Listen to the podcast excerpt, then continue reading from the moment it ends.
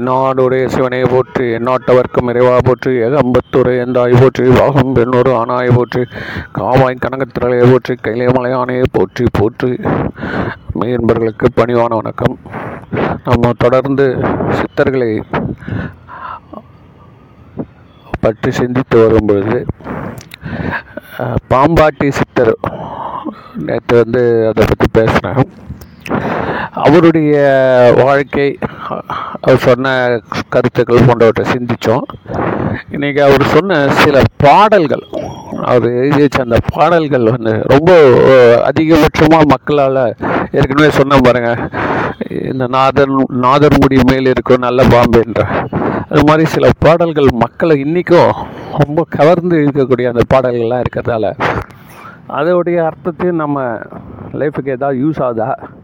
பண்ண முடியுமா முடியாதா அப்படின்றத பார்த்துருவோம். ஏன்னா அவ எல்லாம் சொல்லி வச்சுருக்கெல்லாம் ரொம்ப ஈஸியாக சொல்லி வச்சுருக்கிறேன் ரெண்டு ரொம்ப எளிய தமிழில் ரொம்ப குழந்தைங்களுக்கு சொல்கிற மாதிரி சொல்லி அது உள்ள பெரிய உண்மைகள் எல்லாம் விளக்கியிருக்காங்க. பெரிய பெரிய உண்மைகள். அவங்க சொன்னதில் மிக முக்கியமான ஒரு கருத்து வந்து என்னென்னா கடவுள் வந்து எல்லா உயிர்லேயும் இருக்காருங்க. இதுதான் முக்கியமாக வந்து நம்ம பாம்பாட்டி சித்தர் தன்னுடைய பாடல்களில் அதிகமாக வலியுறுத்துகிறார் இப்போ எல்லா உயிர்லேயும் இருக்கிறாருன்னா நம்மள்கிட்ட நம்ம உயிர்லேயும் அது இருக்கிறாருன்னு அர்த்தம். அதனால் அந்த கடவுளை எண்ணிக்கொண்டே இருங்கள் சிந்தித்து கொண்டே இருங்கள் அவரை வாழ்த்தி கொண்டே கொண்டே இருங்கள். அப்புறம் எப்படின்னா இதை எப்படிங்க செய்யறது அப்படின்னா அன்பு பக்தியுடன் செய்யணும் அதுதான் ரொம்ப முக்கியமான விஷயம். அப்போ இதை வந்து அவர் சொல்லியிருக்காரு. சொல்லிட்டாரா? ஆனாலும் பல இடங்களில் என்ன சொல்கிறாருன்னா குண்டலினி சக்தி தான் பாம்பு. அந்த குண்டலினி சக்தியை எழுப்பிக்கிறதுக்கு நீங்கள் கடுமையான இந்த முயற்சிகள் மூச் இந்த முதல்ல வந்து மனசு சுத்தமாகணும் உடம்பு சுத்தமாகணும் நம்ம செய்யக்கூடிய செயல்கள்லாம் சுத்தமாக இருக்கணும்.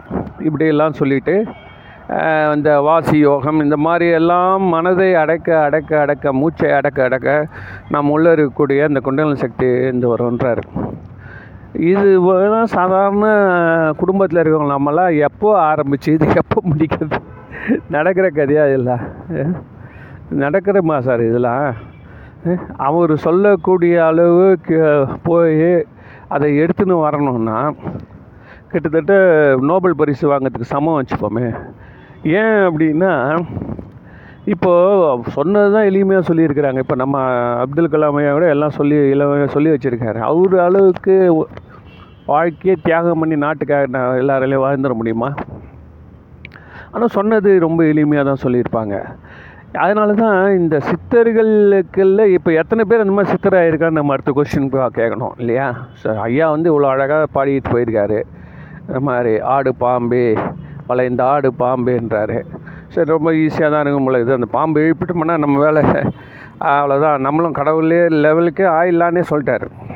சொல்லிட்டார் நேற்றே சொல்லிட்டார் கடவுள் லெவலுக்கே நம்ம போயிடலான்ட்டார் அதனால் வந்து இப்போது எப்படி இது வந்து அவ்வளோ ஈஸியாக இது வரைக்கும் அப்- அப்போது எப்படி பார்த்தாலும் அங்கங்கே பாம்புங்க நெளிஞ்சுன்னு இருக்கணும்ல. நம்ம பார்க்குற இடம் எல்லாம் வந்து இவர் சொன்னது எப்படி இத்தனை வருஷத்தில் எத்தனை எத்தனை சித்தர்கள் வந்திருக்கணும். ஏன் வந்து ரொம்ப லிமிட்டடாக தான் வந்திருக்கிறாங்க. அப்போ ஏன் இதை நமக்கு சொன்னாங்க? எல்லாராலையும் முடியாது அப்படின்னா ஏன் நமக்கு சொன்னாங்க? அப்படின்றதுல நம்ம சிந்திச்சு பார்க்குறோம்.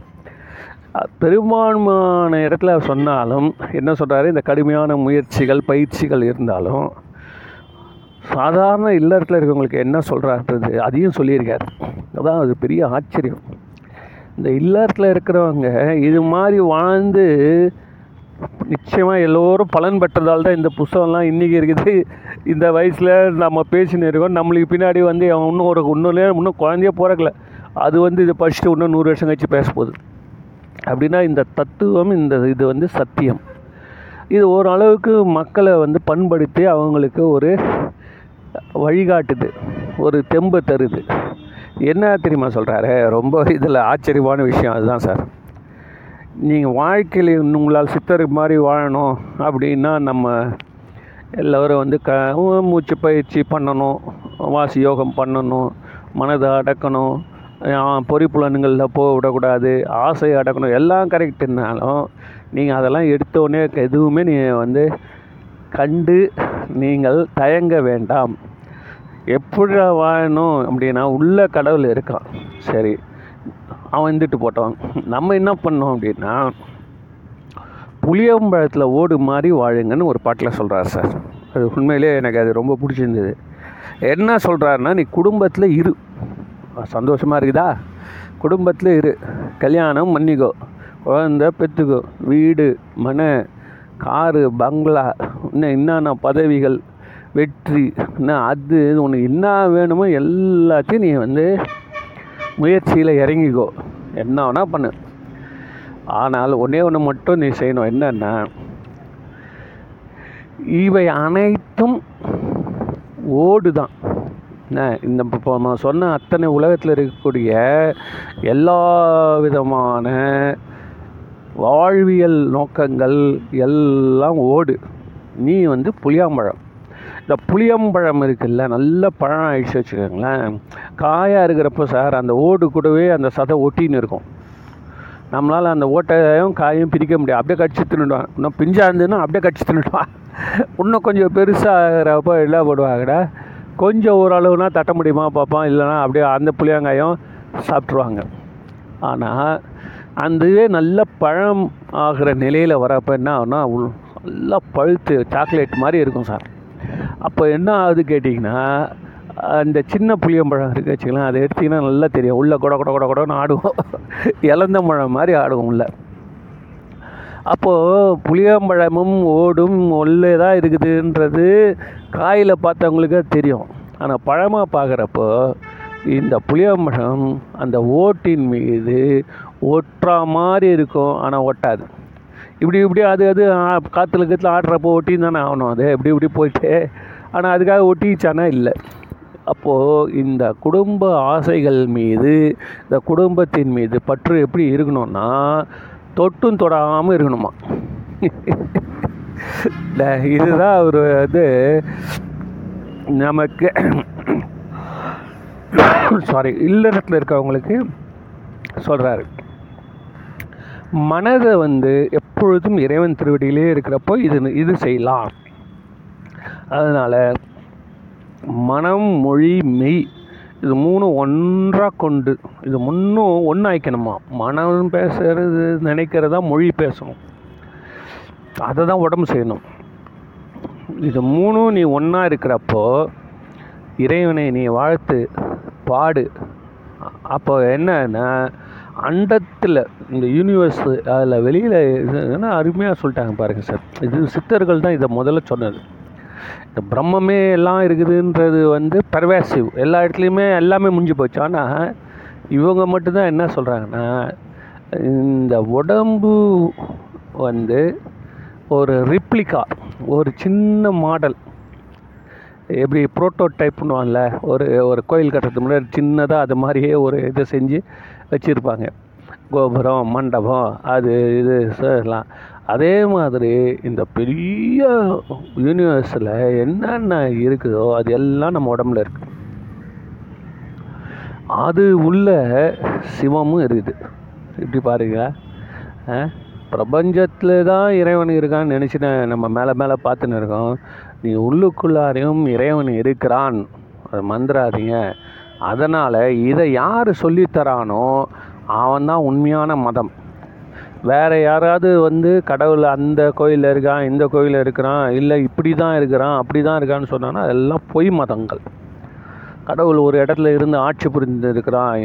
இந்த பரலோகத்தில் இருக்கிறான் இந்த லோகத்தில் இருக்கிறான் அந்த லோகத்தில் இருக்கிறான்னா அதெல்லாம் வந்து பொய் மதங்கள். உண்மையான மதங்கள் என்பது என்னவென்றால் அண்டத்தில் இருக்கிறது தான் பிண்டத்தில் இருக்கிறது. நமக்குள்ளே இறைவன் இருக்கிறான் என்பதை உணர்ந்து நல்வாழ்க்கை வாழ வேண்டும்.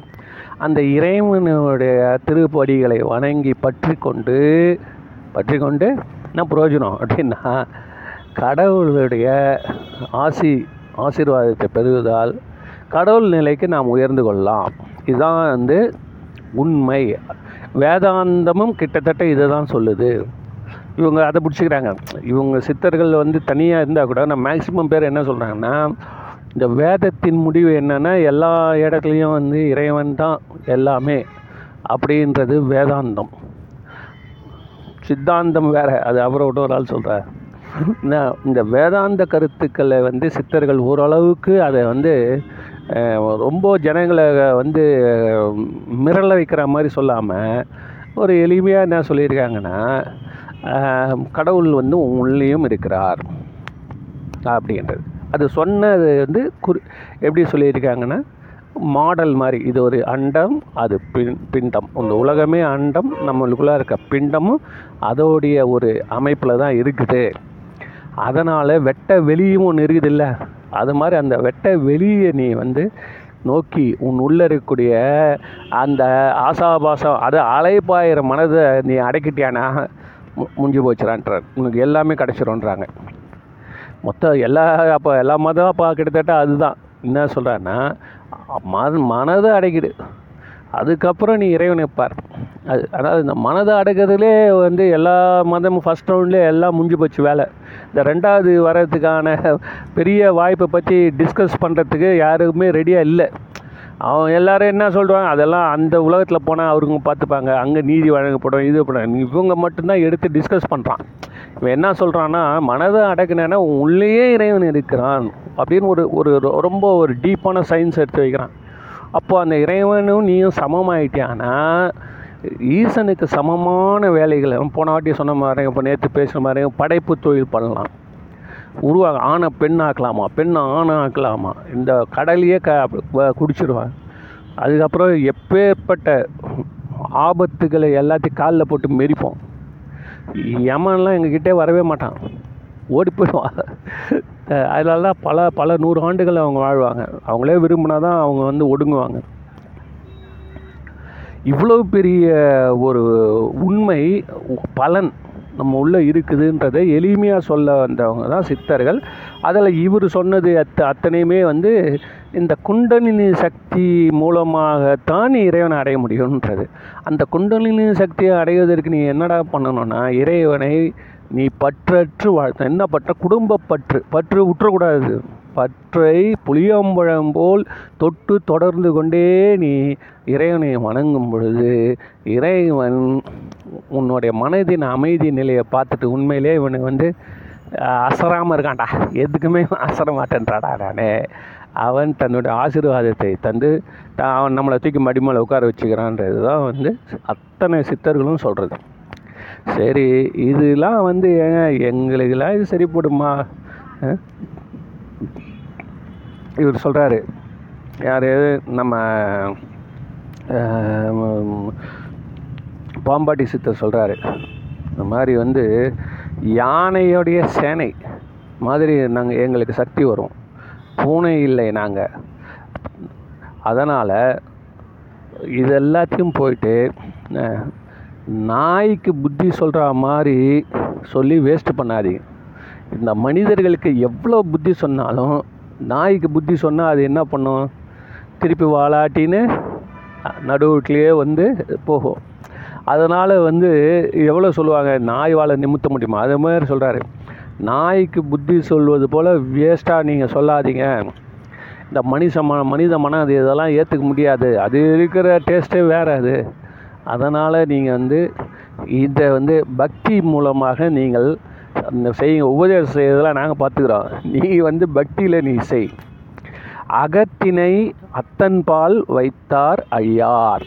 தாங்க முக்கியமான ஒரு பாயிண்ட் சொல்கிறார் நீங்கள் உள்ளுக்குள்ளார எப்பொழுதும் இறைவனை வணங்கி போற்றி நம்ம எல்லாரும் ஒரு ஒரு கோயில் சார். பா. இப்போ நீங்களே உங்களை சொல்லிக்கலாம். நீங்கள் திருவண்ணாமலைக்கு போகணுன்னு ஆசையாக இருக்குதுன்னா திருவண்ணாமலை கோயில் நீயே தான். நீயே ஒரு பேட்ச் எழுதி கூட. நம்மலாம் ஒட்டி நிறைய பேர் ஸ்டிக்கர் இதெல்லாம் வச்சுக்கிறாங்கல்ல. பேனாலேயே கூட அண்ணா அவங்க தெய்வத்தை வந்து ஒரு படமாக வச்சுக்கிறாங்க. பேட்ஜு குத்திக்கிறாங்க. என்ன? அதுக்கான த அந்த தாயத்துக்கள்லாம் இதெல்லாம் எழுதி வச்சு எழுதி ஓம் முருகா ச சிவாய நம்ம இல்லை இந்த மாதிரி வந்து வெம் வெங்கடேஸ்வரா நம்ம ஏதோ அதில் எழுதி வச்சுக்கிறோம் அதே மாதிரி உங்களுக்கு நீங்கள் அட்ரஸ் போட்டுக்கலாம். உங்களுடைய பேர் வந்து இன்றைக்கிலேருந்து திருவானைக்கா கோயில் சிதம்பரம் கோயில். ஏன் அப்படின்னா அதுதான் சத்தியம். அதை விட இதுதான் சத்தியம். உயிரோட ஒருத்த இருக்கிறியானா? நீ தான்டா கோயில். அதனால் நீ முதல்ல கோயில்ன்றது மாதிரி நீ வந்து உணரணும். நம்ம எல்லாரும் உள்ளே இருக்க இறைவனை ஃபஸ்ட்டு அதை ஒரு நம்மளுடைய ஆலயத்தில் இருக்கவனுக்கு நம்ம ஆறு கால பூஜை பண்ணுறோம்ல அது மாதிரி பூஜை பண்ணிட்டு அப்படி பண்ணிட்டியானா அகத்தினை அத்தன் பால் வைத்தார்கள் அழியவே மாட்டானா சார்? அழிவே கிடையாது அவங்களுக்கு. இது எப்படி இது எப்படி நீ வந்து அகத்தினை உள்ளே வச்சிட்டா நம்மளுக்கு எல்லா கஷ்டமும் வரவே வராது எல்லா கஷ்டமும் போயிடும் அப்படின்றது வந்து எந்த சித்தர் நம்மளுக்கு இப்போ இந்த மாதிரி பண்ணி காமிச்சிருக்காங்க? அவங்க தான் சித்தர்கள் எந்த கஷ்டம் வந்தாலும் இல்லை வரத்துக்கு வந்தால் அவன் காலி ஆயிடுறாங்கல்ல எதிரில் வந்தவன். இப்போ துண்டக்கான துணிக்கான ஓடிவான் சித்தர்கிட்ட விளையாடினவன் எல்லாம் காலாக போயிடுவான். அது தெரியும் இல்லையா கதை உங்களுக்கு? நம்ம தருமபுரம் சன்னிதானம் வந்து அவங்க வழி வழியாக வந்து குரு சிஷ்ய பரம்பரை கைலாய பரம்பரை அவங்க. அதில் வந்து இந்த தஞ்சாவூரில் வந்து இந்த மராட்டிய ராஜா வந்து அப்போ ம- அரசர்கள் தான் ஆண்டுட்டு ஆண்டுன்னு இருக்காங்க. அவங்க வந்து அவங்களுக்கு இந்த சை சித்தாந்தம் இதெல்லாம் அவ்வளோலாம் தெரியாது. இந்த சைவ சமய ஆச்சாரியார்களை பற்றியும் அதை பற்றியும் அவ்வளோ அவங்களுக்கு தெரியாது. அவங்க வந்து இப்போ இந்த இந்த வழிபாடுலாம் சாதாரணமான வழிபாடுகள் எல்லாம் நம்ம இந்துக்கள் முறையில் இருக்க மாதிரி வச்சு அது பற்றி அவங்க வணங்கிட்டு இருக்காங்க. இது கொஞ்சம் ஸ்பெஷல் இது. இதை பற்றி நான் அப்புறம் இன்னொரு நாள் சொல்கிறேன் என்ன? ஏன்னா இதை வச்சே சொல்கிறேன் இன்னொரு இன்னொரு நாள். இந்த வேதாந்தத்துக்கும் சித்தாந்தத்துக்கும் என்ன டிஃப்ரென்ஸுன்னு இப்போ வந்து இவர் என்ன பண்ணுறாரு இந்த ராஜா அங்கே ஆண்டிட்டுருக்காரு சரபோஜி மன்னர். அவருக்கு ஒரு மந்திரி. அவர் பேர் வந்து கோவிந்தராஜர்னு சொல்கிறாங்க ஆமாம் அவர் என்ன பண்ணுறாரு இவங்க வந்து ஏதோ ஒரு வழிபாட்டுக்காக சிதம்பரம் போகணும்னு சொல்லி சொல்லியிருக்காங்க. சரி சிதம்பரம் போயிட்டு சாமி கும்பிட்டு வரலாம்னு சொல்லிட்டு ராஜா பரிவாரங்களோட சிதம்பரம் போகிறார் எங்கேருந்து போகிறாரு அவர் தஞ்சாவூர்லேருந்து சிதம்பரம் போகிறாரு இப்போ என்ன ரூட்டில் போயிருப்பாருன்னா நம்மளுக்கு தெரிஞ்ச இதே தான் என்ன இப்படி கும்பகோணம் வந்திருப்பார். அதுக்கப்புறம் மாயவரம் வந்து அதுக்கப்புறம் சீர்காழி. இதுக்கு நடுவில் தான் வைத்தீஸ்வரன் கோயில் இருக்குது. சீர்காழி போய் சிதம்பரம் போனோம் இவங்க எல்லாம் ராஜா பரிவாரம்லாம் அந்த காலத்தில் எப்படி போவோம்? யானை மேலே உட்காந்து அப்படியே எல்லாம் பெரும்படையாக போயின்னு இருக்குது. இப்போது இங்கே வந்து எப்படின்னா அவங்க அந்த கிராஸ் பண்ணுற இடத்துல தான் இந்த தருமபுரம் மடம் இருக்குது சார் இந்த தருமபுரம் மடம்ன்றது வந்து உள்ளே வந்து அவங்களுடைய குருமார்கள் அதெல்லாம் என்னன்னா சைவத்தின் குருமார்கள். சரிங்களா? சைவத்தில் இருக்கக்கூடிய மிக கைலாய பரம்பரையில் குருமார்கள். இப்போ நம்ம புரிஞ்சுக்கிறதுக்கு கிட்டத்தட்ட வந்து சித்தர்கள் சித்தர் மர இது என்ன சொல்கிறதுனா இந்த சக்தி உடையவர்கள்ன்றதை வச்சுப்போம். என்ன? ஏன்னு கேட்டால் இப்போ அவங்களுடைய ரூட்டு எப்படின்னு கேட்டிங்கன்னா இந்த மாதிரி ஜனங்களை குட்டி குட்டி சொல்கிறதோ இல்லை இந்த மாதிரி சித்தர்கள் பரம்பரையில் என்ன சொல்கிறான்னா ஒன்று மறைச்சி தான் ஒன்று உள்ளே சொல்லுவான். நேற்று கூட சொன்ன பாருங்கள் சீதையை வந்து தண்ணியில் போட்டு சாப்பிடணும்னா நடக்கிறவன். சீதைன்றது பொன்னாங்கண்ணியா அதனால் வந்து அந்த மாதிரிலாம் கிடையாது. அவர் இந்த சித்தர்கள் வந்து ரொம்ப ஒரு டஃப் அவங்க கொஞ்சம் அது அது வந்து பார்க்கறதுக்கு எளிமையாக இருக்கும் உள்ளுக்குள்ளார கடுமையாக இருக்கும். அது கொஞ்சம் இது. அது இவங்க எப்படின்னா சைவத்தில் இருக்க பெரியவங்க எப்படின்னா பொதுமக்கள் கூடவே இருந்து அவங்களுக்கு இந்த சைவ நன்னெறி அன்பும் அறிவும் உடைய நெறி தான் சைவ நெறி அன்பும் இருக்கணும். ஒரே பக்தி பக்தி பக்தின்னு செஞ்சு எல்லாத்தையும் நம்பின்னு போடக்கூடாது. அதே நேரத்தில் அறிவு அறிவு அறிவுன்னு கருவத்துலேயும் ஆடக்கூடாது. இது ரெண்டும் சேர்ந்தது தான் நம்ம சைவ சித்தாந்தம்.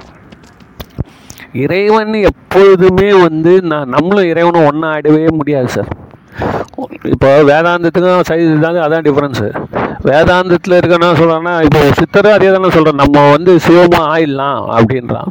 சமம் ஆயிடலாம் அப்படின்னு. இவங்க என்ன சொல்லுவாங்கன்னா நீ சமம் ஆயிட்டா கூட நாங்கள் எப்பவுமே உன் திருவடியை பிடிச்சின்னு தான் இருப்போன்றான். ஏன்னு கேட்டால் கையை விட்டா போதும். நம்மளுக்கு கர்வம் வந்துடும் அந்த ஆணவம் ஒரு நிமிஷம். என்ன சிவபெருமான் என்ன பெரிய ஆளான்னு ஒரே கேள்வி கேட்டால் வச்சுக்கோங்க. இப்போ அசுரர்களுக்கும் தேவர்களுக்கும் என்ன சார் வித்தியாசம்? கடுமையான தவம் பண்ணுவான் சார் அசுரன். தேவர்களை விட அதிகமான தவம் பண்ணுவான். ஒரு ஸ்டேஜில் என்ன பண்ணிவிடுவான்னா நிற்க முடியாது. வண்டியில் பிரேக் இல்லாமல் போடும் தேவர்கள்லாம் அந்த லெவலில் கூட போகிறதே கிடையாது. சின்ன சின்ன பழம் வாங்கினு அதுவே தப்பு பண்ணிட்டு வா- அவன் பாடு சாதாரண இந்த இந்த எப்படி சொல்கிறது லோக்கலில் இருக்கக்கூடிய இந்த சின்ன சின்ன தவறுகள்லாம் செய்கிறாங்க பாருங்க. இந்த டிராஃபிக் போலீஸ் கிட்ட மாட்டிக்கிட்டு அந்த மாதிரி தான் தேவர்கள். இவனுங்க என்னன்னா இந்த ராக்கர்ஸ் மாதிரி இந்த பைக்கில் எடுத்தால் வச்சுக்கோங்க. நல்ல மெயின் ரோட்டில் கிண்டி ரோட்டில் போய் ஒரு நூற்றம்பது கிலோமீட்டரில் எல்லோரும் திரும்பி பார்க்குற மாதிரி ஓட்டினா அது மாதிரி தான் இவங்களுக்கு. ஸோ இல்லை ஆனால் இதுதான் விஷயம் அங்கே. இந்த என்ன பண்ணுறாங்க இந்த அரக்கர்கள் வந்து இந்த மாதிரி இறைவன்கிட்ட வந்து இறைவனையே மோதிடுவாங்க. அதனால தான் இந்த இந்த சைவ சமய பெரியவர்கள் ரெண்டு கையும் கீழவே போட மாட்டாங்க. தலை மேலே தான் வச்சுருப்பான். சிவ எந்த காலத்துலேயும் சிவபெ சிவபெருமானே நீ நானும் ஒன்றுடான்னு சொல்லின்னு இருக்கிறார் வாடா உன்னை நான் என்ன ஆகிறேன்? நீ சொன்னால் கூட நான் வந்து ஏன் அப்படின்னா அந்த ஆணவம்ன்றது இந்த உயிரில் எப்பொழுதும் இருக்கக்கூடியது. அது போவே போவாதான். கடவுளை பார்த்துட்டா கூட போவாதான். அதோடைய கொஞ்சோண்டு ஒரு சாயல் இருக்கும். அதனால் மக்கள் வந்து உஷாராக இருப்பாங்க. அதனால தான் நீங்கள் பாருங்கள் விஸ்வாமித்திரர் மாட்டிக்கினார் சார் மேனகை கிட்ட. அப்பர் சுவாமிகள் வரலாறில் வருது சார். அப்பர் சுவாமிகள் அவர் பாட்டு இந்த தர இந்த கோயிலில் இருக்கக்கூடிய புல் பூண்டு இது எல்லாத்தையும் தள்ளி போட்டுக்கிட்டே இருக்கிறப்போ வந்து பெண்கள்லாம் அனுப்புகிறாரு யார்? சிவபெருமான். தேவலோக கன்னிகள்லாம் அனுப்புகிறாரு அவர் மயக்கத்து. அவங்க வந்து வந்து இவரை வந்து டிஸ்டர்ப் பண்ணுறாரு அவர் பாட்டு இவர் உட்காந்து என்ன வயசு எழுபத்தஞ்சி எண்பது வயசு ஆள் போய் தரை உக்காந்து இது பண்ணிட்டு நேற்று கூட ஒருத்தலாட்டி ஒன்று காமிச்சான். இந்த மாதிரி வந்து எம்எல்ஏ ஒருத்தர் ஏதோ ஒரு மாநிலத்தில் பாவம். அவர் வந்து சட்டசபையில் உட்காந்துருக்கிறாரு ஃபோனில் எடுத்து போயிட்டுக்கிறாருப்பா அதில் ஏதோ ஒரு தவறான காட்சியை வந்து அவர் பார்த்துன்னு இருந்திருக்கிறார். இதுதான் அவருக்கு பின்னாடி இருக்கிறவன் பார்த்துட்டான் இதே வேலையை போச்சு இவனுங்களுக்கு. கேமரா வைக்கிறது. உடனே பாவம் ஏதோ ஒரு இந்த வயசில் ஏதோ ஒரு சபலப்பட்டுட்டார் பார்த்துட்டு வச்சுக்கோங்களேன். அதை எடுத்து ஃபுல்லாக போட்டான். இந்தியா ஃபுல்லாக பரப்பிட்டாங்க. பாவம் மனுஷன். இப்போ அவர் அவ்வளோ டேமேஜ் பண்ணிட்டாங்க. இப்போ அவர் என்ன சொல்லினுங்கிறாருன்னா நான் அதை கட் பண்ண தான் போனேன். ஏன்னா அது கம் அந்த ஃபோன்லேருந்து அது விலகலை. அதனால் நான் அதை வந்து ரொம்ப நேரமாக போராடி தான் வந்து அந்த ஃபோனை நான் வந்து சுவிட்ச் ஆஃப் பண்ணி எடுத்துன்னு வந்தேன்னு த சமாளிக்கிறார் பாவம். ஏதோ ஒன்று சொல்லின்னு இருக்காரு. அவருடைய குடும்பம் அவருடைய எவ்வளோ கேவலப்படுத்திருப்பாங்க இந்நேரத்துக்கெல்லாம் இது வந்து மாட்டியிருந்தா பட் தான் விஸ்வாமித்திரரை நம்ம என்ன எதுக்கு கேலி பண்ணுறோம் அவர் விஸ்வாமித்திரர் யாருன்னா விஸ்வாமித்திரர் வந்து துர்வாசர் கோபத்துக்கு என்ன அகத்திய சக்திக்கு. இப்போ விஸ்வாமித்திரர் எடுத்தீங்கன்னா அவன் பாவம் பாவம் பா சபலப்பட்டார்பான்னு சொல்கிறோம்ல பேர் நின்று போச்சு இல்லை. ஆனால் இந்த அப்பர் சுவாமிகளை பொறுத்த வரைக்கும் இவங்க எல்லாரும் வராங்க. வந்தால் எல் அவ்வளோ பேரையுமே வந்து கடிந்து கொள்கிறார். தயவுசெய்து டிஸ்டர்ப் பண்ணாது போயிடுங்க அப்படின்னு. அவங்க எல்லாரும் செஞ்ச பாவத்தை தயவுசெய்து தப்பு பண்ணிட்டோம். தப்பு பண்ண இறைவன் தான் தூண்டி அமைச்சிருக்கிறான். இருந்தாலும் ஐயா எங்களை வந்து நாங்கள் வந்து அம்பு தான் எங்களை மன்னிச்சிருங்கன்னு சொல்லிட்டு போயிடுறாங்க. இப்போ இவ்வளோ இப்போ விஸ்வாமித்திரர் கதை வந்து உலகத்தில் ஃபேமஸ் ஆச்சு சார் அப்பர் சுவாமி கதை உங்களுக்கு யாருக்குன்னா தெரியுமா? எத்தனை புஸ்தகங்கள்லையோ எத்தனை விதமான கோயில்களிலோ இதெல்லாம் சொல்லியிருக்கான். ஸோ நம்ம தெரிஞ்சுக்கணும்ல ஒரு ஒரு க்ஷணம் தான் சபலம் மாட்டணும் வச்சுக்கோங்களேன். நம்மளோட பேர் டேமேஜ் ஆகிடுச்சு அது திரும்பி வெளியில் வந்தால் கூட ரொம்ப கஷ்டம். அதுக்கப்புறம் தி- விஸ்வாமித்திரர் திருப்பி தவம் இருந்துலாம் எல்லாம் போனாருலாம் சொல்கிறாங்க இருந்தாலும் அந்த கெட்டது தான் ஜனங்க மனசில் நிற்குது அதை பற்றி கடவுள் கவலைப்படல விஸ்வாமித்திரர் கவலைப்பட மாட்டேன் வச்சுக்கோ. என்னால் சொல்கிறேன் இப்போ இதில் ஜெயிச்சுவன் இருக்கான்ல. அந்த ஜெயிச்சவனை பற்றி பேச்சு சார் அது என்ன அநியாயமாக இருக்குது சார்? ஒரு படத்தில் வந்து ஒரு கதாநாயகன் சாதாரண ஒரு விவசாயி அந்த ஊரோட பண்ணையார் பெரிய பண்ணையார் அடித்து உதச்சி அந்த ஊரில் ஒரு நீதி நிலைநாட்டுறான். என்ன? அந்த படம் ஓடல ஆனால் கட்சியில் செத்துட்டான். அடித்து உதச்சி செத்து தோற்று போயிட்டான் சார். பழையபடி பண்ணையார் ஆட்சி நடக்குது வச்சுக்கோங்களேன். அந்த படம் ஓடுது. இதெல்லாம் எப்படின்னு கேட்டிங்கன்னா அந்த அந்த ஸ்டோரி ப்ளே சொல்கிறான் பாருங்கள் அதான் மெயின் எது எப்படி ஆனாலும் சரி உன்னை சீட்டு முனையில் உட்கார வச்சுருக்கணும்.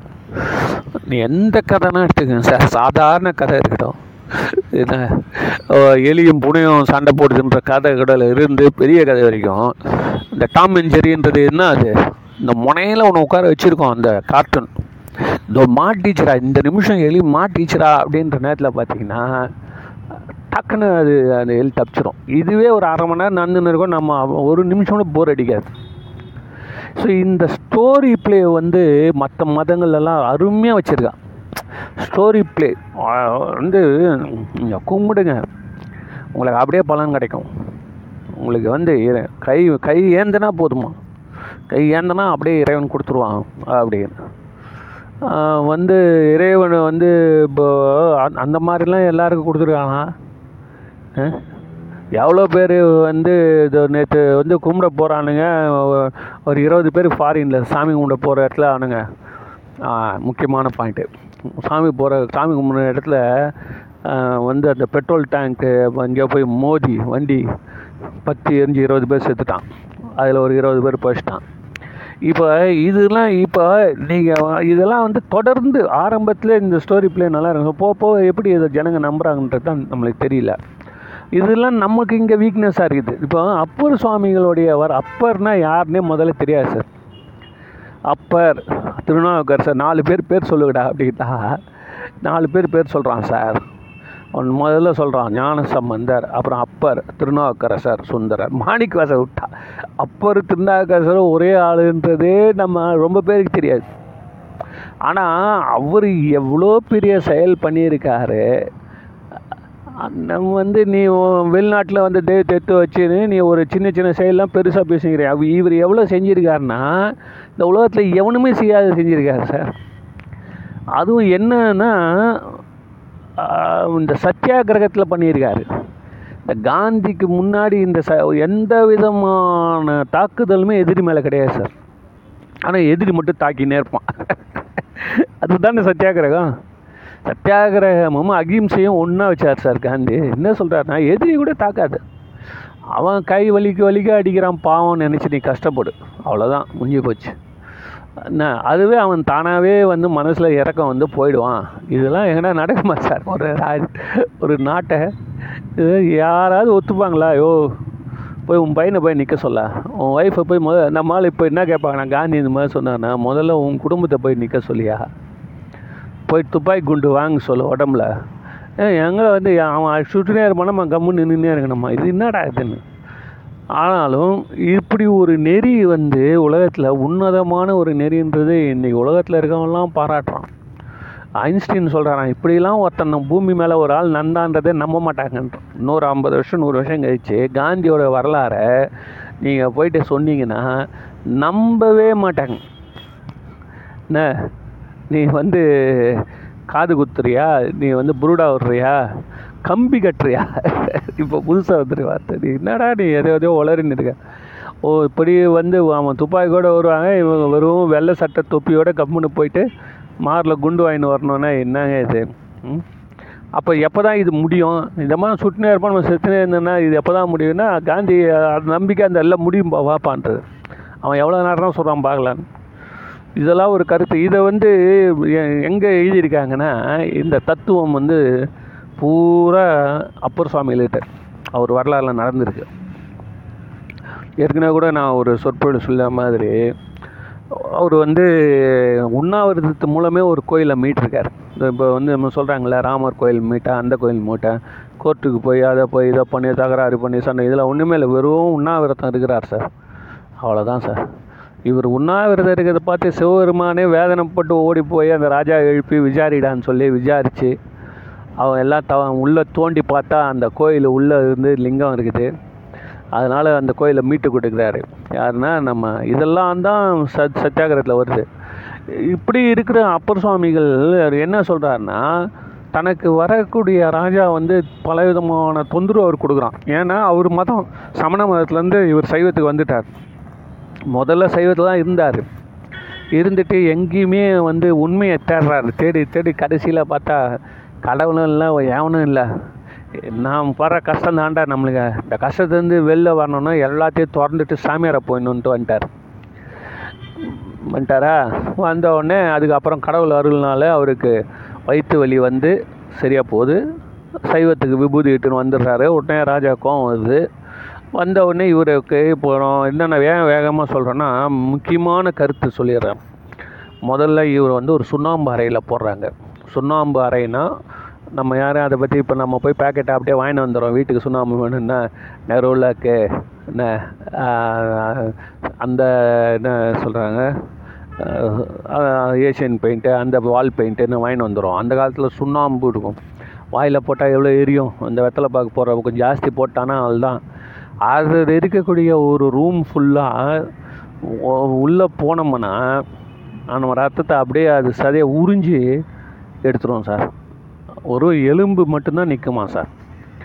அந்த அறையில் சுண்ணாம்பு அறையில் போட்டு சாத்திடான் ஒரு ஒரு வாரம் விட்டான். ஒரு வாரம் விட்டுட்டு த திறந்து பார்த்தா உள்ளே வந்து இது வரைக்கும் போட்டவங்க எல்லாருமே பீஸ் பீஸாக போயிட்டானுங்களே. இப்போ இவரு அது மாதிரி போயிட்டு இருப்பாருன்னு சொல்லி திறந்துட்டான். திறந்து வந்து ராஜாவண்ட போயிட்டு சொல்ல வேண்டியதாக ரிப்போர்ட்டு ஆள் போஸ்ட்மார்ட்டம் ஓவர்னு. உள்ளே போய் பார்த்தா ஆள் வந்து ஜிலு ஜிலு ஜிலு ஜிலுன்னு உக்காந்துன்னு எப்படி உள்ளே போனாரோ அதே அதை விட இன்னும் நல்லா இருக்கார். மாசில் செல்வினையும் மாலை மதியனும் பாட்டு வேறு எழுதி வச்சிட்டார். அவ ஓடுறா ராஜா ராஜா இது என்ன? இருந்தாலும் அப்படியே இருக்காரு. ஆனந்தத்தில் இருக்காயா? சிச்சினே இருக்கிறாயா? இப்போ இந்த வரலாறு எல்லாம் நம்ம வந்து இதுவும் சித்துக்கள் தானே? இது எப்படி இது நடக்குது?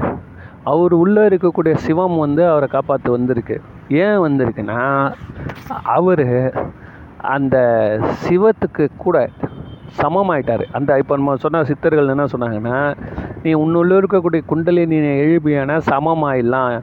யமனையே எட்டி உதைக்கலாம். நான் நடுவன் அவன் பேர். ரொம்ப ஜ ரொம்ப ஜ ஜஸ்டிஸ் தான் அவர். யாருன்னா யமன். அவர் யாரையுமே பார்க்க மாட்டார். ரூல்னால் ரூல் தான். அந்த யமனே கிட்ட வரத்துக்கு பயப்படுவான்றது இந்த பாம்பாட்டி எழுதுறாருல அது அவர் வாழ்க்கையில் நடந்திருக்கு. ஆனால் அவருடைய நெறி என்னன்னு கேட்டிங்கன்னா இவர் சொல்கிறது மாதிரி வேதாந்தமோ இல்லை வந்து இந்த குண்டலின் சக்தி இதுக்கெல்லாம் குடும்பத்தில் இருக்கவங்களாம் ரொம்ப கஷ்டப்பட வேண்டாம்.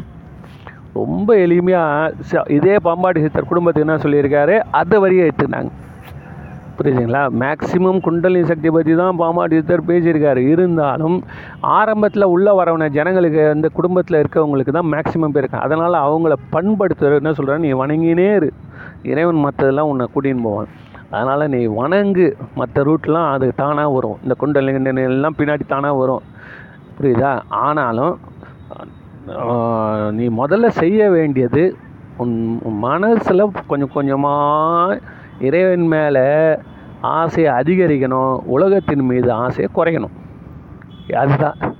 இன்வெர்ஸ்லி ப்ரொபோஷனேட் தலைகீழ் விகிதம்னுவான்ல இது எந்த அளவுக்கு ஒரு நாளுக்கு இந்த உலகத்தில் ம ம- மனிதர்களை பற்றியோ குடும்பத்தை பற்றியோ உறவினர் இதை பற்றி நீ கஷ்டப்படுறதை ஏற்று அந்த வெயிட்டை சாமி மேலே வை. இதுதான் அவர் சொல்கிறார் இப்படியே நீ பண்ண பண்ண பண்ணனா நீ வந்து இறைவனுக்கு உன் நீ வந்து இறைவன் கூடவே சமமாகிறதுக்கான வழியை இறைவனே காட்டுவான். அதனால் நீங்கள் வந்து என்ன புளியம்பழத்து ஓடு மாதிரி நீங்கள் இறைவனை வந்து சாருங்கள். உலக வாழ்க்கையை ஒட்டிக்கு ஒட்டி ஒத்து- கொள்ளாதீர்கள். இறைவனை புகழுங்கள். ஆசாபாசத்திலேருந்து விலகுங்கள். ஒழுக்கமான வாழ்க்கை வாழுங்கள். இப்படியெல்லாம் இவன் வந்து சா இல்லறத்தில் இருக்கிறவங்களுக்கும் வந்து ஒரு ரூட் சொல்லியிருக்கிறாங்க. அதுதான் ஞான திருநாவுக்கரசர் என்ன பண்ணுறாருன்னா இப்போ நான் சொன்ன பாருங்க இந்த மாதிரி பா முதல்ல வந்து இந்த சுண்ணாம்பரையில் போட்டாங்க சா உடனே ராஜா சாவலை அப்படின்னு. உடனே இது என்னடா இது ஒரு பெரிய மேட்ரு உடனே பாம்போடைய விஷத்தை எடுங்கடா. பாம்பாட்டி சித்தர் வருதால பாம்போட விஷத்தை எடுங்க. எடுத்து பால் சாதத்தில் கலை. அவன் வாயில் போட்டு அடை போய் எடுத்துட்டு வந்து திருநாவுக்கரசர் கொடுத்தா சந்தோஷமாக எங்கிட்டே கொடுங்க. ஏன் நீ அவசரப்படுறீங்க? நான் பொறுமையாக சாப்பிட்டு காட்டுறது அருமையாக சாப்பிட்றேன். அருமையாக சாப்பிட்டா அவரு எந்த இதுவும் ஒன்றும் பண்ண முடியல. குண்ட குண்டல் எழுந்துச்சு பக்தி எழுந்துச்சு சிவம் வந்துடுச்சுன்னா ஒன்றும் பண்ண முடியாதுல்ல. அவ்வளோதான் சரிண்டு அவனும் பார்க்குறான் ராஜாவும். நீ என்ன பண்ணாலும் அந்த உள்ளே ஒன்றும் பண்ண முடியாதுன்றது அவனுக்கு இப்பவும் புத்தி வரல பாருங்க. ரெண்டு வாட்டி பண்ணி கூட புத்தி வரல. உடனே வந்து மூணாவது வாட்டி ஒன்றும் என்ன பண்ணுறான் யானையை விட்டு மிடர் மெரிக்கணும்னு சொல்லி. அதுவும் எப்படி மெரிக்கணும்னா இவரை பூமி உள்ள தோண்டி கழுத்து வரைக்கும் போச்சிட்டானுங்க சார். எனக்கு வந்து ஓட முடியாது யானை வந்துன்னு. அந்த யானை வந்து கரெக்டாக அவருக்கு அவர் மேலே அப்படியே தலையில் வச்சு ஒரு ஒவ்வொரு சட்னி ஆக வேண்டியது தான் அது இவரை வந்து செய்ய மாட்டேன்னு சொல்லி நான் மூணு வாட்டி சுற்றி கும்பிட்டு அவர் யாவும் அமிச்சானோ அந்த பாகனுங்க எல்லாரையும் அன்றைக்கே முக்தி விட்டுச்சு பாக அடி அடி அடிச்சு இப்போ வேணால் புத்தி வந்தது ஆனால் இப்போ புத்தி வரல அவனுக்கு. ராஜா எவ்வளோ பெரிய டெரரிஸ்ட் குரூப் வந்திருக்கான் பார். உண்மையை தானே நீ தேடணும் வாழ்க்கையில். மதம்ன்றதே ஒரு உண்மையை தேடுவதற்காக தான் சரியா? நீ இவ்வளோலாம் செய்கிறியே இதோடைய அர்த்தம் என்ன? ஏது? அப்படின்றது இது தத்துவம் என்ன? இதனால் எல்லாருக்கும் நன்மை வருமா? நீ செய்கிறாமா நான் செய்ய முடியுமா? இதெல்லாம் இந்த சித்தர்கள் என்ன சொல்கிறாங்க வழி வழி வழியாக ஸ்டெப்பு எழுதி வச்சுருக்கான் அது யாருக்கும் எந்த விதமான கெடுதலும் இல்லாத ஒரு இயல்பான வழி தான் வச்சுருக்கிறான். அப்போது ராஜா புத்தி வரல. அப்புறம் நாளை கட்டி கல் கட்டுறான். கல்லை கட்டி தண்ணியில் போடுறான்றான். எங்கே? தண்ணினா எங்கே? கிணத்துலலாம் ஏறி வந்துட போகிறாரு குட்டையிலேயும் கடலில் எடுத்து போய் போடுறான் கடலில் எடுத்து போய் போட்டு அமுக்கிட்டு வரானுங்க சார். தொல்லை கடலில் நூக்க எண்ணெய் ஆழ்த்தின்றாரு. போட்டு நூ போட்டு நுமுத்துறாங்க போட்டு உள்ளே உள்ள அழுத்துறானுங்க. அப்படி இருந்தவர் அந்த கல்லே தெப்பமாகி மிதந்து வந்த அப்புறம் தான் அவனுக்கு கடைசியில் தான் அந்த புத்தி வருது. அந்த ஆன்மாவுக்கு பாரு கொஞ்சம் அவ்வளோ மயக்கத்தில் இருக்காங்க.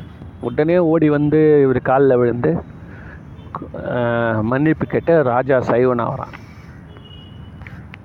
இப்போது இப்போ இது வந்து இந்த மாதிரியான சைவ வரலாறுகள் எல்லாம் வந்து இதே சித்தர்கள் சொல்கிற வழியில் தான் வந்து வாழ்க்கை வாழ்ந்துருக்கிறாங்க. சித்தர்கள் என்ன சொல்லியிருக்காங்க இதே தான் சொல்கிறான் புரியுதா? ஆனாலும் வந்து குடும்பத்தினருக்காக அவன் சொன்ன சில விஷயங்களை தான் இந்த சைவ சமயம் பறந்து இவ்வளோ பாடல்கள் வந்து பாடி வச்சுருக்கான். பதினெட்டாயிரம் பாட்டு பாடி வச்சுக்கிறான் நம்ம எப்போனா நம்ம வாழ்க்கையில் அதை முடிக்க முடிப்பான் பதினெட்டாயிரம் பாட்டு இறைவன் நம்ம உள்ளே இருக்க இறைவன் மேலே பாடுறா. நீ பாடினியானா உனக்கு மரணம் வராது. நீ உள்ள கொண்டல் எழ ஆரம்பிச்சு. ஆக்சுவலாக அதுதான் நடக்குது. அதனால தான் இந்த ஓதுவார்கள் இந்த இவங்கெல்லாம் என்னன்னா பல்லாண்டு வாழ்வான். உள்ள தர்மத்தால் போயிடுவார். கூட வந்தவெல்லாம் போயிடுவான். ஆனால் இந்த ஓதுவார்கள் பார்த்தீங்கன்னா எலும்பும் தோலுமா இருந்தால் கூட சரி சார் வைரம் பாஞ்சிருப்பான். என்னன்னா பாட்டு தான். பாட்டு பாட்டு பாட்டு பாட்டு.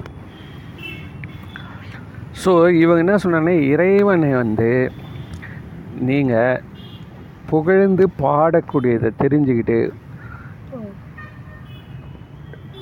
இந்த பற்றுக்களையெல்லாம் குறைத்து கொண்டு மனதை வந்து நிறுத்தி வாழுங்க. ஒன்று மட்டும் நல்லா பார்த்துக்கங்க. வெறும் பல சேத்திரங்களுக்கு போகிறது தீர்த்தங்களுக்கு போடுறது அதை மட்டும் நீங்கள் நீராடி நீராடி எவ்வளோ பேர் சொல்கிறாங்கல்ல நான் வந்து பதினோரு ஜோதிர்லிங்கம் பன்னெண்டு ஜோதிர்லிங்கமா? பன்னிரெண்டு ஜோதிர்லிங்கங்களையும் நான் வந்து போய் பார்த்துட்டு வந்துட்டோம். அங்கே போயிட்டு வந்துட்டோம் இங்கே போயிட்டு வந்துட்டோம் இத்தனை இதெல்லாம் ரைட்டு. மனது தூய்மை அடையலாம் இதனால் பலன் இல்லை. அதெல்லாம் மனம் உள்ளே இருக்கக்கூடிய மனசில் இருக்கக்கூடிய அழுக்கு நீங்காதுன்னு சொல்கிறார் சார். அதே மாதிரி மீன் இருக்குல்ல அந்த மீனை வந்து எத்தனை பக்கெட்டு தண்ணியில் கழுவி கழுவி கழுவினாலும் நாத்தம் போவாதான் சார். மீனை வந்து எப்படி கழுவினாலும் நாற்றம் நாத்தம் வந்து நீ வந்து எந்த தண்ணியாலையும் நாத்தம் போகாது ஏன்னா அது உள்ளே இருக்குது நாத்தம். அதே மாதிரி தான் நீ வந்து வெறும் இந்த கு- தீர்த்தங்களை வந்து மூழ்குறதாலும் பல இடங்களில் போய் சுற்றி இறைவனை வணங்குறதாலையும் உன்னுடைய மூளை அழுக்கு போகாது மூளை அழுக்கு போகிறதுக்கு அதெல்லாம் ஒரு அளவு எடு என்ன சொல்கிறேன்னா ஸ்டெப்பு தான். முக்கியமாக நீ மூளை அழுக்கை எப் எப்படி நீங்கணும் அப்படின்னா இறைவனை அகத்தினை அத்தன் பால் வைத்தார் அழியார். இந்த அகத்தினை நீ வந்து தூய்மையாக நீ வச்சுக்கிண்டியானா அதெல்லாம் அப்புறம் பலன் கொடுக்கும். ஃபஸ்ட்டு நீ வந்து அகத்தினை சார் அகத்தினை மேலே தான் நம்ம கான்சன்ட்ரேஷன் நம்மளே ஒரு கோயில் ஆகிப்போச்சு நம்ம கோயிலில் எப்படி அழுக்கு இருக்க முடியும்? சுவாமி கோயிலில் அழுக்காக இருக்குது வச்சுங்க சேரு சகதி வந்து நம்ம எப்படி போய் கும்பிட முடியும்? கோயில்ன்றது தூய்மையாக இருந்தால் தானே நமக்கு அதுக்கான ஒரு பக்தி நிலையே வருது. அதனால் இறைவனை வந்து கோயிலாக நம்ம உடம்பு நம்மளே ஒரு கோயிலில் நம்ம நினச்சிக்கணுமோ? நம்ம ஒரு கோயிலில் ஒவ்வொரு நாளும் நம்ம நினச்சிக்கிட்டோம்னா நம்ம பேசுகிற பேச்சு. யாராவது கோயிலில் வந்து எப்போனா மந்திரங்கள் அந்த மாதிரி சொல்லுவானா இவன் இவன் போய் வாங்கிடுவான் அவன் செத்துருவான் இவன் போயிடுவான்னு சாபம் கொடுத்துன்னு இருப்பானா? நல்ல மனத்துலேருந்து எப்படி சார் கெட்ட கெட்ட வார்த்தை வரும்? அதனால தான் இந்த அகிம்சை தத்துவங்கள்லாம் எல்லாமே வந்து ஒரு நாள் கூட காந்தி வந்து அந்த விலகாரங்களை திட்டினதே கிடையாது. எங்கள் நாடு எங்கள் உரிமைன்னு சொல்லியிருக்காரு தவிர்த்து அவங்களுடைய பழக்க வழக்கங்களையோ அவங்களுடைய உறவு முறைகளையோ அவங்கள தனிப்பட்ட வாழ்க்கையெல்லாம் நம்ம வாயிலேருந்து எதுவும் வரக்கூடாதுன்றது. அவ்வளோ அதான் வள்ளல் அதை என்ன சொல்லுவாருங்க உள்ளம் பெருங்கோயில் ஊனுடம்பு ஆலயம் வள்ளல் பிளாராருக்கு வாய் கோபுர வாசல். இதெல்லாம் எப்படி எழுதி வச்சுருக்காங்க சார்? தெல்ல தெளிந்தார்க்கு சீவன் சிவலிங்கம் கள்ள க புலனைந்தும் காலா மணி விளக்கு. இதெல்லாம் வந்து எப்படி எழுதுறாங்க? எப்படி எழுதுறாங்க? எப்படி எழுதுறாங்க? பாட்டெலாம் பார்த்தீங்கன்னா இந்த சித்தர்கள் வந்து சொன்ன அந்த சத்தியத்தை வந்து அப்படியே எத்தமாக பரப்பியிருக்காங்க சைவத்தில். அதனால் இந்த சித்தர்களுடைய அந்த- அந்த இது இருக்குல்ல கான்சன்ட்ரேஷன் அதை நம்ம தெரிஞ்சுக்கணும். அதுதான் நம்மளுக்கு வந்து இன்னும் நம்ம எந்த அளவுக்கு என்ன இன்னும் டைல்யூட்டடாகவே இருக்கிறோமே என்ன கொஞ்சோண்டு நான் ரோஸ் எசன்ஸ் வாங்கிட்டு வருவான் சார். அதை வாங்கிட்டு வந்து ஒரு அஞ்சு லிட்டர் தண்ணியில் கொஞ்சம் போட்டால் மொத்தம் பன்னீர் ஆகிடும் இல்லையா? அதே மாதிரி தான் இந்த சித்தர்களோடதெல்லாம் எசன்ஸ் தான் சொல்லுவான். இப்போ இந்த நால்வர்கள் பெருமக்கள் இவங்க சொன்னது எல்லாமே வந்து அந்த பன்னீராக்கி நம்ம பயன்படுத்துவது ஸோ நல்லா புரிஞ்சுக்கணும். அதனால் நான் எந்த வழிக்கு போட்டா அப்படின்றது இந்த இதெல்லாம் இல்லை. எல்லாம் ஒன்றுக்குள்ளார ஒன்று தான் ஆனாலும் இல்லறத்தில் இருக்கிறவங்க வந்து எப்படி வந்து ரொம்ப ரொம்ப எளிமையான வழியை பண்ணாலே நம்ம இதை செஞ்சிடலாம். நம்ம இறைவனை உள்ளே இருக்கக்கூடிய இறைவனை நம்மால் அடைந்து அடைய முடியுன்றதையும் வலியுறுத்தி சொல்லியிருக்கான். இல்லைன்னு சொன்னால் அவன் என்ன சொல்லிட்டு போயிருக்கணும்? டேய் நீ எல்லாம் கல்யாணமே பண்ணக்கூடாதுடா. இப்போ நேற்று கூட தலாய் லாமா யாரோ ஒரு எட்டு வயசு பையனா அவனை வந்து பெரிய பதவியில் நியமிச்சிட்டாரான் அந்த பையன் எட்டு வயசு பையன் சார். அவனுக்கு என்ன ஆசை இருக்குதோ பாசம் நம்மளுக்கு தெரில அதெல்லாம் அவங்களுடைய மதத்தில் இருக்குது ஸோ அந்த மாதிரி சொல்லிட்டு போயிடலாம்ல. எல்லாரும் சம் புத்தம சாமி ஆனால் தான்டா நம்ம தெய்வத்தை கும்பிட முடியும். நாங்கள் உங்களுக்காக எல்லாம் செய்கிறோம் நீங்கள் எடுத்து அந்த கோயிலுக்கு கொடுத்துருங்க. நீங்கள் எடுத்து அந்த மடத்தை கொடுத்துருங்க. நாங்கள் பார்த்துக்குறோம் இப்படி தானே சொல்லணும்? இப்படி தானே சார் சொல்லணும் அப்படி தான் ஜப்பான்லேயோ இல்லை வந்து இந்தோனேஷியாலேயோ எல்லா புத்த மதத்துலையும் என்ன பண்ணுறான் நீங்கள்லாம் நான் நீங்கள்லாம் அப்படியே இருக்க சாதாரணமாக கொடுங்க. நீ கஷ்டம்னா எங்கிட்ட வாங்க. நான் சொல்கிறேன் நாங்கள் வந்து தலையை மொட்டை அடிச்சுட்டு நாங்கள் ஆசா பாசங்கள்லாம் திறந்துட்டு நாங்கள் இருக்கிறோம். இப்படி தானே சார் சொல்லணும்? ஆனால் பொது எல்லா மனிதர்கள்லேயும் இறைவன் இருக்கான். அப்போ why you are wasting your time அதுக்கும் ஒரு வழி இருக்குது. என்ன வழி? உள்ளே இருக்க இறைவனை நீ ஒழுங்காக ஒழுங்காக கும்பிட்றா ஒழுக்கமாக இருறா போதும்டா. இந்த எசன்ஸ்லேருந்து ஒரு ட்ராப் எடுத்து நீ விட்டாடா நீ த பண்ணிடாடுவடா எவ்வளோ அழகாக சொல்லியிருக்காங்க பார்த்தீங்களா அதனால் பாம்பாட்டி சித்தருடைய இந்த பாடல்களெல்லாம் நம்ம ஃபுல்லாக படித்து பார்த்தோம்னா நமக்கு ஒரு நல்ல ஒரு தெளிவு கிடைக்குதுன்ற சொல்லி இன்றைக்கி இதோட இதை நிறைவு செய்கிறேன்.